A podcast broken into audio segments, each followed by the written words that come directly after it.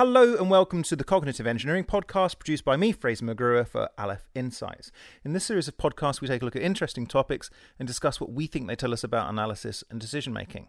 I'm here with Chris Ragg and Nick Hare of Aleph Insights, and this week we've got a special guest with us, Tom Plant, and this week we're discussing averting the apocalypse.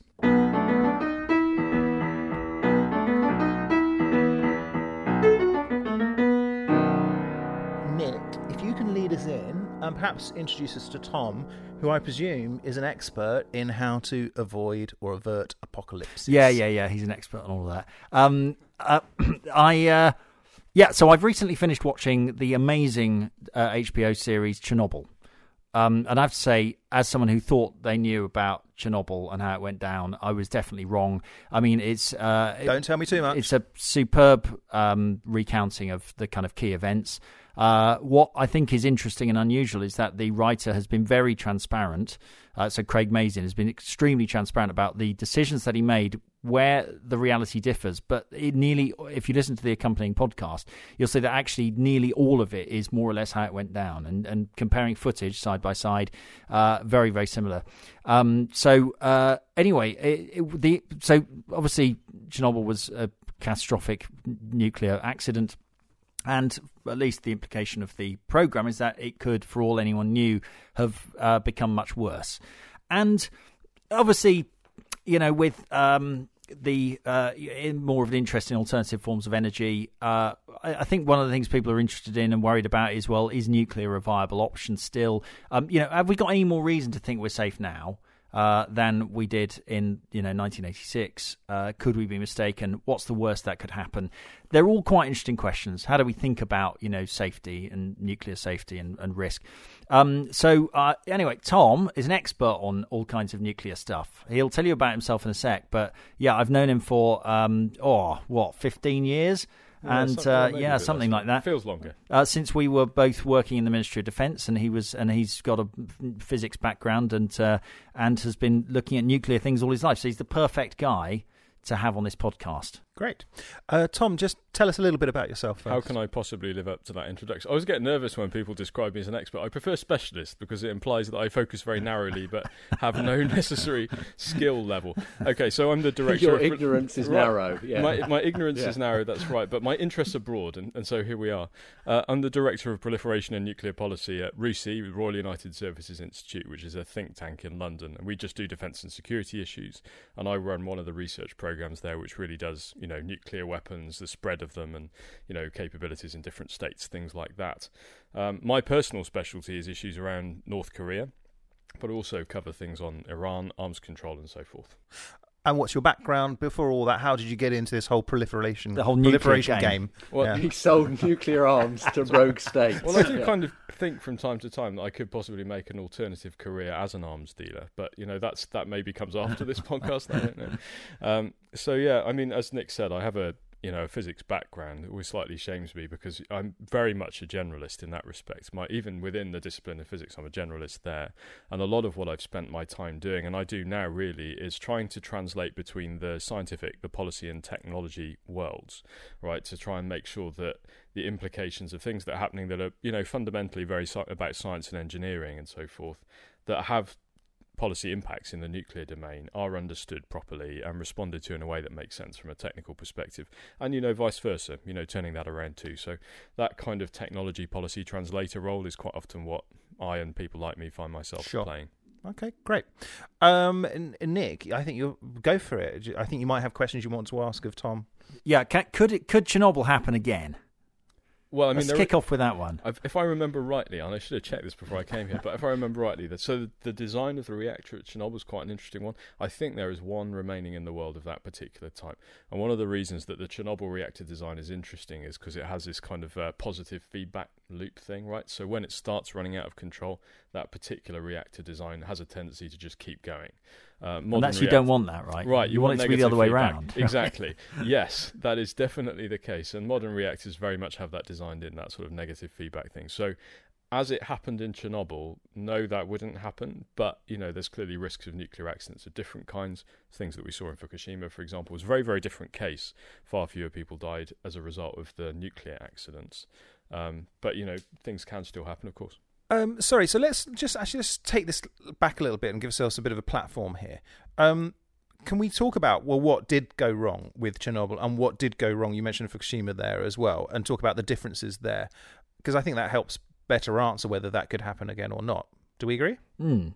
Okay. Yeah, I mean, although people can just watch the TV show, Well, I want so to maybe but- in a very abridged version. But uh, well, I Yeah. don't think I think t- hasn't Tom. I mean, he's given you the bare bones of it there. I'm not sure. there was something about positive feedbacks. Um, yeah, right. So the the reactor design thing. Okay, I'm not going to go into the details of the one because I don't actually remember them all, and two because people might want to watch the show like me. I haven't seen it either, and that's probably going to be, from what Nick said, the best refresher I could possibly have. But basically, during uh, what reactors have a number of different elements, right? They have the fuel, the nuclear fuel that sits in there, and that's sort of generating all the heat, that kind of thing. They have a thing called a moderator, uh, and they have coolant and stuff, which makes sure that and the coolant, you know, serves two functions. One, it makes sure that the reactor doesn't get too hot, start melting or burning, or whatever. Uh, and it has another function, which is that as the coolant heats up, you know, it's that heat that's used to drive turbines, you know, dr- create steam, um, drive turbines, create electricity. I so mean, on. as I understand it, the nuclear fuel is just heat, right? That's all we want it for. In the same way, it fills the same function as coal in a coal-fired power station. All we are doing is taking that heat and effectively spinning a turbine and generating electricity. It's as simple as that. Basically, From- yeah, right. it's all sort of massive heat transfer. It's just the energy density in uranium is so much greater than coal. Right. Um, Chris. Um, yeah, I mean, I, I suppose for me the, the interesting thing is um, the the level to which you can um, remove the ability for human error to mess to mess things up. So, to what extent, um, to what extent are nuclear accidents in general caused by people doing the wrong thing, and therefore, no matter how you evolve the systems, somewhere you're always going to get a person pressing the wrong button in you know whatever whatever sequence it is. That's that's a bit on. It's a really interesting question because there's two kinds of human involvement roughly that you can think of. One is the kind of prompt involvement, right, where a human action, the kind that you're talking about, pressing a button, is the proximate cause of some crisis that develops, right, some threat state that develops. And there's another kind of human involvement, which is at the design stage. You know, how do you make sure that your design, yeah, you're trying to design in this negative feedback thing, which we can come back to in a bit if you want to. Um, you know, this idea that if a reactor goes into an unsafe state, somehow that that's transient and it has a tendency to return to a safe state that it almost always al- always will, ideally. But if you get that design process wrong, then that is a kind of human error as well. So you know, you've got those two kinds of things. To the latter, that kind of prompt human error, um, modern reactor designs are really about taking that out as much as possible. So human intervention is always should always be the very very last line of defense and ideally not required at all um, in terms of designing them in the first place that is an interesting one because then you're into the space of well how do you anticipate all possible threats and failures when some of them can be external so you go to the Fukushima case, for example, modern nuclear reactor, well, modern-ish, but it had this kind of feature that it would have a tendency to return to a safe state. But the fallback systems that were used were knocked out by the um, by the tsunami. Yeah. So it was a, a, a threat that exceeded what we call the design basis threat. It was beyond the um, scenarios that the designers had envisaged. And whether you interpret that as human error or an acceptable probability of failure is another, you know, that's a consideration, right? Yeah, I mean, and it's interesting trying to separate those things apart with with in the case of Chernobyl. And again, I'm going largely, I mean, almost entirely on the TV program plus a little bit of back follow up reading. But is that um, you know by itself actually the actions kind of with a safe reactor the humans uh, couldn't have couldn't have caused a meltdown. Um, and if the humans at the same time if if the humans had been following the uh, the procedures they were supposed to be following and had had a bit more of an understanding about what was causing the reactor to behave like it was behaving, then they wouldn't have done the things that they did. So I think you know my characterization of the kind of design decision process would be well, yes, in these kind of extreme circumstances, this could happen, but. Um, luckily, we have these procedures which tell people the sequence in which they should do things. And for example, so when it was at low power, um, uh, it, which was part of the problem because apparently it wasn't burning enough, pa- uh, it wasn't heating enough to get rid of xenon quickly enough, so it wasn't coming up to power. Um, something like that. And then, of course, once the last bit of xenon disappeared, suddenly it went it got very very hot all at once. Um, they should have instead of letting it run on at low power, they should have turned it off altogether and completely rebooting or whatever the the, the correct term is. Um, you know, and that was that was what they should have done. So in a way, the Soviets were taking the kind of cheap approach, which was design a slightly dodgy reactor, but assume your procedures will compensate. And of course, they they didn't imagine, or at least plan for, people not following the procedures. And that's you know. What do you do then? I think I think for me, looking at those two things that you were talking about there, Tom, the, the sort of the design error and the um, response error or, or, whatever, or the, the sort of um, you know activation uh, uh, error. There are two things that I'm I'm kind of quite interested in in your views on. One is you said you know it was um, for Fukushima there was a potential um, classified design error in that uh, it didn't withstand a set of circumstances that actually happened. But you talked about you know the tolerable risk, and one thing that really struck me about um, the Chernobyl uh, disaster that came through from the program was just the consequences of what could have could have happened. There's a there's a there's a meeting scene where they talk about what might what might happen, and at that point, I mean, I had no idea of that at the time. I was you know 12 years old or something, um, but you start to think, oh, you know, that's the the the upper level of what could have gone wrong was obviously enormously catastrophic. Um, and so, just to be clear, for Tom's benefit, that was if the um, if the corium had melted through to the to the water, it then it could have superheated it, caused a thermal explosion, which could then have destroyed the other plants in the same facility and then you know infected the groundwater and scattered fallout over a even yeah, bigger even, explosions even are bad. yeah, yeah explosions exactly. in nuclear you don't um, like them yeah. bad. uh, but but so so yeah you know it was the number of people and the geographical space it would have affected and so on. But what i'm interested in is so with with fukushima when they are when they are trying to make those calculations about okay so we know the probability of a tsunami coming in of this height is pretty low, right? They must have made some calculations about, but it happened, so it wasn't that low, right? Um, but anyway, you know, they'll they'll be able to get a handle on that.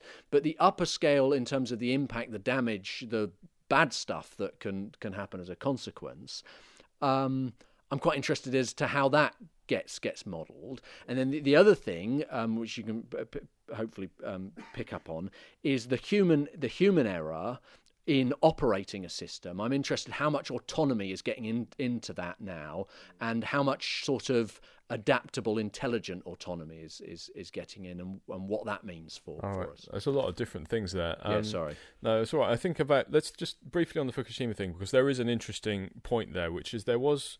I mean, whether you characterize it as error or not, one of the interesting things which led to some of the explosions, not of the reactor, they were hydrogen explosions really. Um, the reactor design had uh, spent fuel ponds, so when the reactor, you know, when the fuel comes out, it's extremely hot.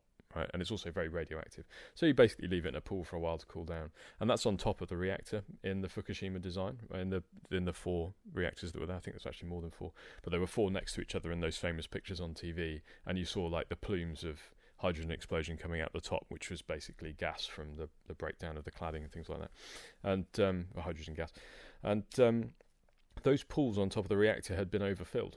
And they'd not been overfilled outside the design basis, but beyond the original. So it had been all regulatory qualified, all that sort of stuff, but they were more full than they had originally been planned to be. So there were some excursions, what would be called in safety land excursions from the original design base. Um, but the key thing that happened with Fukushima is, you know, that could potentially have been anticipated. I don't know whether the tsunami of that magnitude was within the design basis threat, you know, portfolio. Again, that's probably a term we should come back to. Um, whether or not it is, what what it caused was a common mode failure, where the same threat case knocked out both the system, the primary system, and a backup yeah. system, right? And that is a design error. That's a straight out design error, um, which could be could be anticipated.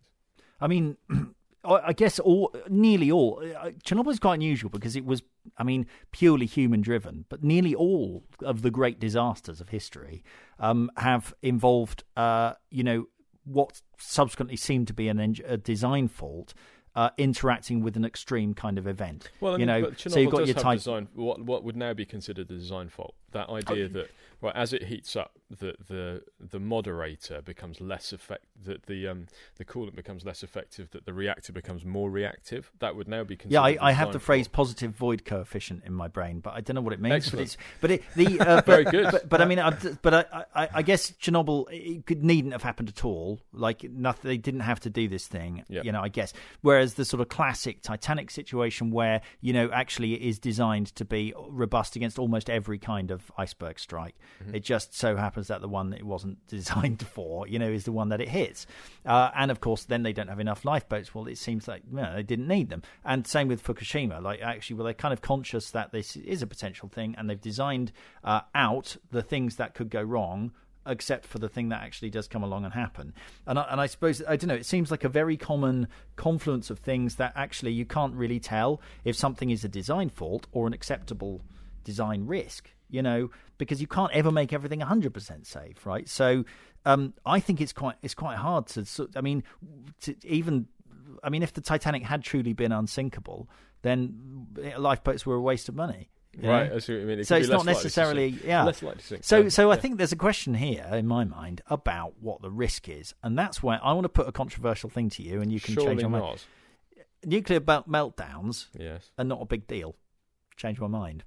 Um well they are if you're close to them I think what what do you, what do you, where are you going with this They, even your Chernobyls and your Fukushimas, Mm. have not actually killed very many people, and even when they followed up to try and look at increased cancer rates and stuff, Yeah. There's nothing there. Fairly Birth defects, no evidence. I, I so I reckon we are overly cautious. I think we're much m- m- more scared of, of nuclear accidents than we should be, and we're much less scared of you know conventional forms of And it's a- uh, power station than we should be. and it's a good But- trade off for what you get. I mean, right? can you convince me that nuclear that uh, nuclear accidents could be really bad? And if so, Well, you I know mean, what what I does feel that? like an H, you know, a, a TV series. If that's not going to do it, my attempts at sort of mangling two minutes of pop culture together for you aren't, aren't gonna. But you know, there is there is honestly there are, there are some interesting sort of cognitive bias things going on here about how people deal with nuclear. Right? There's a there's the affect heuristic thing going on. People overestimating uh, some, the risk of something which they have a, a strong emotional response to, and obviously nuclear. You know, when when you say nuclear meltdown or explosion or whatever, you don't just think about Fukushima or Chernobyl. You think about Hiroshima and Nagasaki, which are two extremely, you know, extremely different cases, and none of almost none of the effects that you saw happen to the populations of Hiroshima and Nagasaki would be evident as the, result of a meltdown of the kind that was sort of dramatized. so just very briefly, Mm. Because that might put a lot of people's minds to rest. Uh, quite the opposite usually. No, but I mean, what I what I mean is ask. like, like I think a lot of nuclear people say, look, stop talking about nuclear power as though it's in any way related to nuclear Right. weapons. They're totally different technologies. I mean, is that true, or is that actually a bit of a you know fudge? They've got a common basis, but they are very different, right? So the, the common basis is relying on splitting a nucleus, an atom's nucleus, to release energy. And to be honest, that's where the similarity ends. you know, the whole point of a nuclear reactor is you're releasing energy gradually, slowly over time in a controlled way. And yes, obviously, it has broken down in cases. Um, the the purpose of a nuclear weapon is to do entirely the opposite: to release a lot of energy very, very quickly in a well, briefly controlled and then very, very much uncontrolled way um, over over a short period of time. Uh, and the ways that you achieve that are pretty different. The, you're trying to achieve something called a critical mass, which is basically when you get self-sustaining chain reaction. But again, in reactors, the way that you design that is quite careful. So in a nuclear weapon, you're trying to get something called supercriticality, which is where you're over the critical mass limit by many, many times. Right? You just want to go get as many splitting nuclei as close together as possible, so they can all trigger each other off, and you can use as much of your material very, very quickly as you can. With a nuclear reactor, you're actually aiming to be slightly subcritical most of the time, and to rely on something called um, well, it's basically some neutrons cause fissions to happen faster or slower than others, and you're basically looking at lag time to, to get you up to criticality. And what that means is if you sort of stop that process, the natural lag in the system will cause it to stop stop working. It's a very different sort of design principle. It's this kind of negative feedback. and we're not we're not having to. I mean, let's say if if a power plant just stopped operating right there and then. Yeah. Nothing would happen, right? We're not. We're not having to intervene perpetually to stop it going critical in some way. No, correct. And every every modern design is about making sure that happens, and, and more to the point, making sure there are circumstances which even if they, you know, let's say somebody tries to fly a plane into a nuclear reactor or drives a truck full of explosives into a reactor building, or if you're in a submarine and you have to turn upside down for some unthinkable reason, you know, is gravity going to move control rods or cores in, Mm. in, in a different, difficult way? And that's all designed in to make sure that under those kind of circumstances, that you wouldn't get that kind of effect. By the way, when you were talking about rebooting a reactor earlier on, there is a term for that. It's called a scram. Uh, Oh, just cool. an emergency shutdown, basically, or a very quick shutdown is called a scram. So there you go. It probably stands for something which I can't remember, but there you go. Worth a Google. Yeah. Um, yeah, I mean, uh, I, I yeah, that that so that makes sense. So, and I mean, yeah, because it's obvious that you know when even when things go horribly wrong, like at Chernobyl, and the all the fuel ends up as a kind of you know big molten mass, and it's all snuggled up together in the same place. That it still isn't behaving. It's still giving off energy quite slowly. I Uh, well, no, actually, it, it, it, it's. I don't want to minimise it. You know, it's pretty serious when that kind of thing happens. It is. yeah, but it's miles. It's in, it's it's orders of magnitude away from it is a nuclear bomb. from away. a small And nuclear bomb. one of the reasons it's not why- even anything like that. Right, and one of the reasons why Chernobyl was so destructive was because it was it was about the graphite core fire, and it was about the way that the radioactive particles, you know, there was the you know the fission issue, but it's where the radio way the radioactive particles were sort of interacting with the soot effectively from this raging graphite fire that then just billows up and over, and really creating a source of fallout effectively without the nuclear weapon hmm. that would initiate it. But you don't have you don't have the flash damage, you don't have burns, you don't have what you know what they call prompt gamma, prompt beta, all that sort of stuff. The radiation poisoning effects that you would get from a it's a different kind of radiation poisoning. So you were getting that in Chernobyl, but not the same way as you would as was observed in, in Hiroshima and Nagasaki. Right, you haven't you haven't changed my mind. I now think nuclear uh, nuclear accidents are not uh, to be laughed off. Well, I- no, you're I wrong. don't- I- Nuclear because I accidents are not to be laughed off, but they are correctly. To, you know, the point is the frequency and severity of them should be set alongside the frequency and severity of accidents in other equivalent Hmm. technologies. So you're looking sort of person accidents per unit energy generated, right? That Mm. would be a sensible kind of metric to think about. And prompt casualties from say Fukushima from. I think more people. Well, obviously, clearly more people died in the Tohoku. It's fun. It's interesting that we call it Fukushima, but really we should call it Tohoku because that's the name of the, the tsunami, and many more people were killed in Hmm. that. But more people died in, I think it was a gas refinery explosion, if I remember rightly. Um, so clearly, obviously, doesn't get the press, but I think that was about 40 people, something like that. Yeah. Uh, prompt casualties. Now, obviously, we don't know what the delayed casualties might be from Fukushima radiation, but you know, it seems likely that it will be, you know, some way below. Well, clearly below the Tohoku tsunami casualties. Yeah. Um, Chris, you were about to ask something, but also we've we've we're sort of groping our way towards the end here. So if you if there's anything you Yeah. want to sort of you know, let's go towards that. Uh, yeah, I suppose I, I, I'm interested in um, sort of understanding the primary threats then f- coming from uh, you know nuclear nuclear power at the at the moment, and you know whether those are um, based on you know natural disaster or um, kind of uh, nefarious human activity. What you know, what is the nuclear industry kind of most most worried about? Gosh, I'm. I have to say, I wouldn't be able to give you a ranking, but I would be able to give you a list of things that obviously natural disasters, because of the Fukushima experience, are right up there. Terrorism is clearly, you know, is clearly one, and I think probably the insider threats, uh, with as a subcategory within that, considering that you know there is a lot of consideration. This idea of design basis threat that I that I mentioned earlier is basically you come up with a portfolio of things that you want your reactor to be able to deal with, that your system to be able to deal with, and having an insider, you know, you can kind of sort of throw that in as part of it, but it really does start to subvert uh, your underst- It's a kind of modifier to a design basis threat that really does throw a spanner in the works for that kind of systematic analysis. So I'd say that sort of thing is really worrying. If you were looking at disrupting the operation of a reactor so that it did something of the kind that you know you saw dramatized for the Chernobyl series or or, um, or in Fukushima, that again is going to be difficult for design issues. But you know, diverting or disrupting or detonating, you know, trying to spread um, radioactive contamination, perhaps, or increase fear. Frankly, you know, that sort of thing is is clearly a clearly an Yeah. issue. Yeah, so radiological rather than, I mean, Right. it doesn't really sit in any other of the kind of WMD category. You can't make a WMD out of a nuclear plant, is what we're saying. I, I, mean, and I and I think you know it's interesting looking. I was looking at the um, accident rates, and um, superficially, uh, it doesn't. You you might think it hadn't improved because there there are still the same on average, like numbers of nuclear accidents.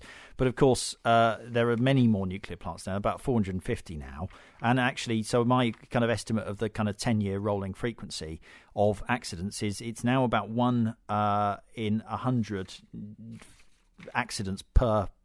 So out of every hundred facilities, there's one accident per year, um, uh, on average. Whereas, um, oh no, sorry, one out of every thousand. Uh, whereas it was something like yeah, one in one in uh, a uh, hundred in 1967. Mm-hmm. Um, so in other words, uh, yeah. for every 10 year period, one in 10 uh, facilities would have an accident. I mean, and, and yeah, because there are so many more of them now. So basically, it's much safer, and that's just like every other industry. You know, aeroplanes, transportation, you know, we building regulations, safety always gets better because we shut, you know, barring a few unusual things, we shut down things that have gone wrong in the past, and the next thing we can never ever be sure that we've we've got rid of the next thing that's going to happen, but it's not going to be one of the last things. So you, you are kind of gradually shutting the door. Um, but yeah, I mean, the, the worry is when you have accident profiles which are very, uh, you know, broad tailed, where you could have a hugely catastrophic accident. Mm. And, you know, a rare, hugely catastrophic accident, very hard to value because obviously an order of magnitude mistake yeah. will. But that's why I'm trying to drill it. That's why I was kind of interested in how bad could it be because I've come to the conclusion that the answer is not that bad actually. Because that's what I was getting yeah. at with the with the Chernobyl question was, you know, um, uh, what is what is the upper end of what could happen? But it sounds like uh, maybe not maybe not too bad. Um, but uh, well, I, I, I, I, mean, I guess like the the geographic location of these things is quite relevant because obviously the Soviet Union was a big. They could just bus people off, you know, uh, 500 kilometers away and it wasn't a problem they're well used to moving their populations around if we if we have one in our country you know the exclusion zone is going to contain most of the the country so um, you know is is is there is there a danger with using them in you know areas of high high sort of population density should should we just sort of stick them all in Canada well, I don't know how the Canadians. The yeah. Canadians actually have a vibrant nuclear industry. It's yeah. probably fine. I mean, I don't know how to. I wouldn't want to. I wouldn't want to underestimate. So when you said nuclear accidents aren't necessarily severe, I mean it's the combination of probability and outcome that yeah. I think you know that that I would agree with you on. The individual accidents themselves are clearly very serious and have, in a way that you know, fossil fuel, renewables, etc., don't have significant long-term cleanup consequences. They're just you know. Well, they kind of do, but we we we seem happy with them. Are you talking yeah. about climate change? Yeah. right. Okay. Leaving I mean, us, but I'm talking about sort of response to an accident, right? So yeah, I agree with you on that. But response to accident sort of stuff that is something you'd have to take into account. Um, but if you're thinking about, um, sorry, go again, Chris. What was that? Uh, just whether or not you know, um, th- well, there's obviously more risk if you put them by population. Oh yeah, the population. Centers, yeah. yeah. no, you're right. Um, yeah, clearly. Um, I mean, one of the interesting. I mean, you can one of the interesting things to look at, for example, is local planning information around uh, Portsmouth, you know, mm. Devonport Dockyard, uh, and that sort of thing. For this isn't a you know this isn't a power reactor. This is because it's a submarine base. Yeah. So clearly they have to have response plans in place. It's a major city. You know, nuclear reactors generally aren't. You know, power reactors are near population centres, required to, you know, staff them. Uh, but not major ones. But that one's kind well, the question is, could it render Portsmouth any more uninhabitable Awful than it already is? Dystopian futurescape. Apologies to all our I want to dissociate myself from this dissing of Portsmouth, which I hope to visit again someday.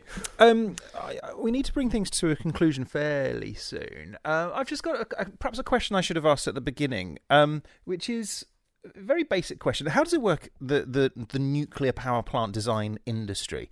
How do, how does it work in terms of public sector, private sector? Oh, great! In terms yeah. of competition, it doesn't in, really. In terms of how does this? How does uh, I was about to say the Soviet Union? How does Russia do it? How does UK? And what's the sort of general state of that industry at the moment? Well, you know, you're asking me a great time because yesterday I was running an all day conference at my organization, and one of the presentations there dealt with exactly this question. So I'm going to steal from Thomas Davies. Thank you, Thomas. I appreciate you. Uh, and this is your citation.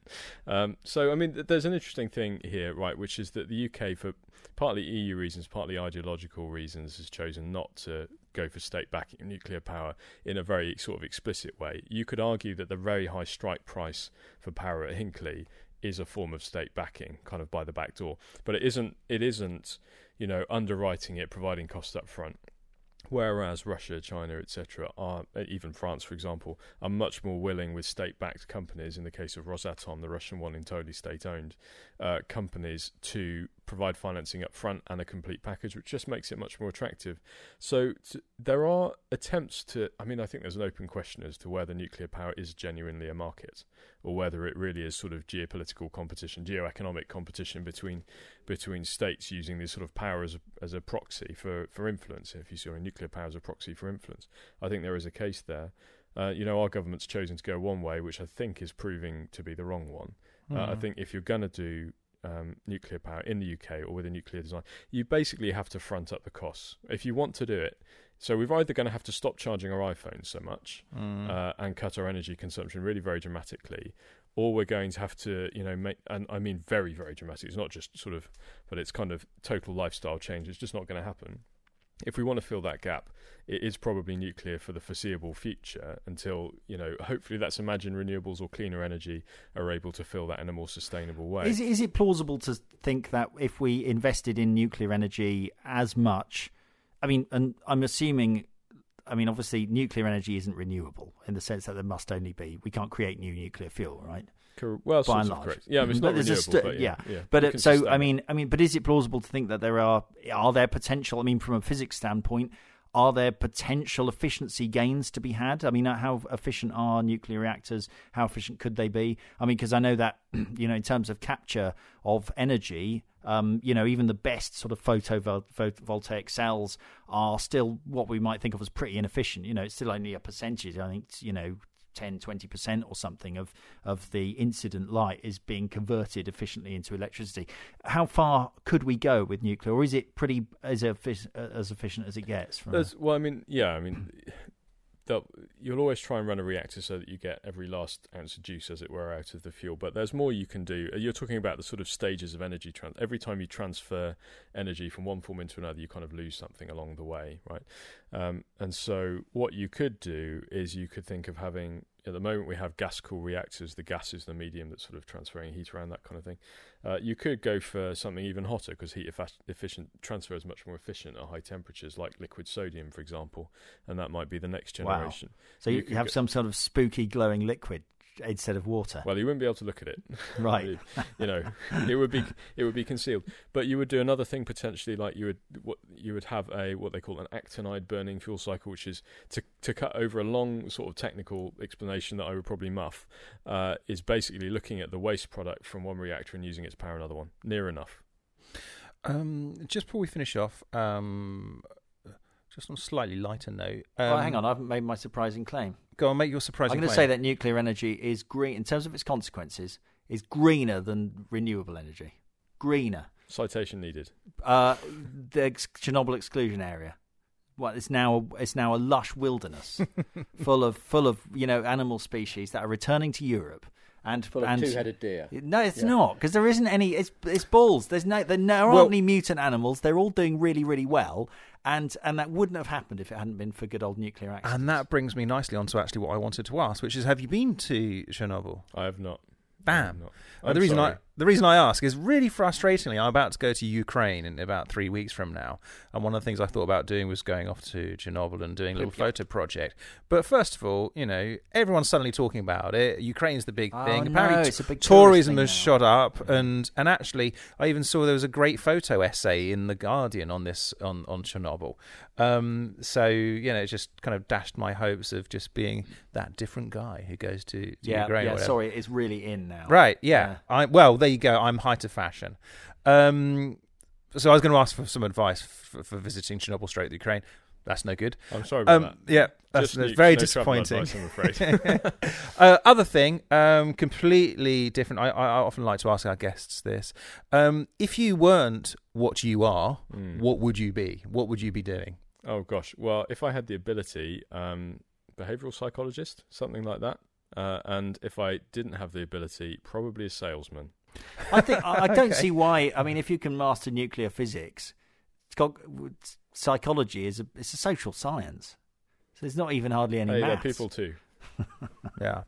okay. Um. So, chaps, before we finish off with Tom, is there anything you'd like to to to ask? Is there anything you'd like to sort of round up on at all, Tom? I mean, No, I'm I'm now feeling you know feeling happier than ever Safe about smug. Yeah ju- What if- about going and playing with some radium or something because I feel completely Yeah, don't do that. Okay. What I will say is that this is probably one of the first experiences I have where the people I'm speaking to about nuclear issues leave the room happier than they did when they came in. So if you'd like, we can do North Korea and the effects Yeah, of yeah, nuclear that'd weapons. great. yeah. No, across le- okay. Let, let's quit while we're ahead then. okay. All right, gentlemen. Uh, thank you very much indeed. Um, you've been listening to the Cognitive Engineering podcast with myself, Fraser McGrew. We've been here with Nick Hare and Chris Ragg of Aleph Insights. But a special thanks to Tom Plant, our special guest this week. Uh, thank you very much for joining us, Tom. You're very Okay. welcome. Okay. Thank you. Goodbye.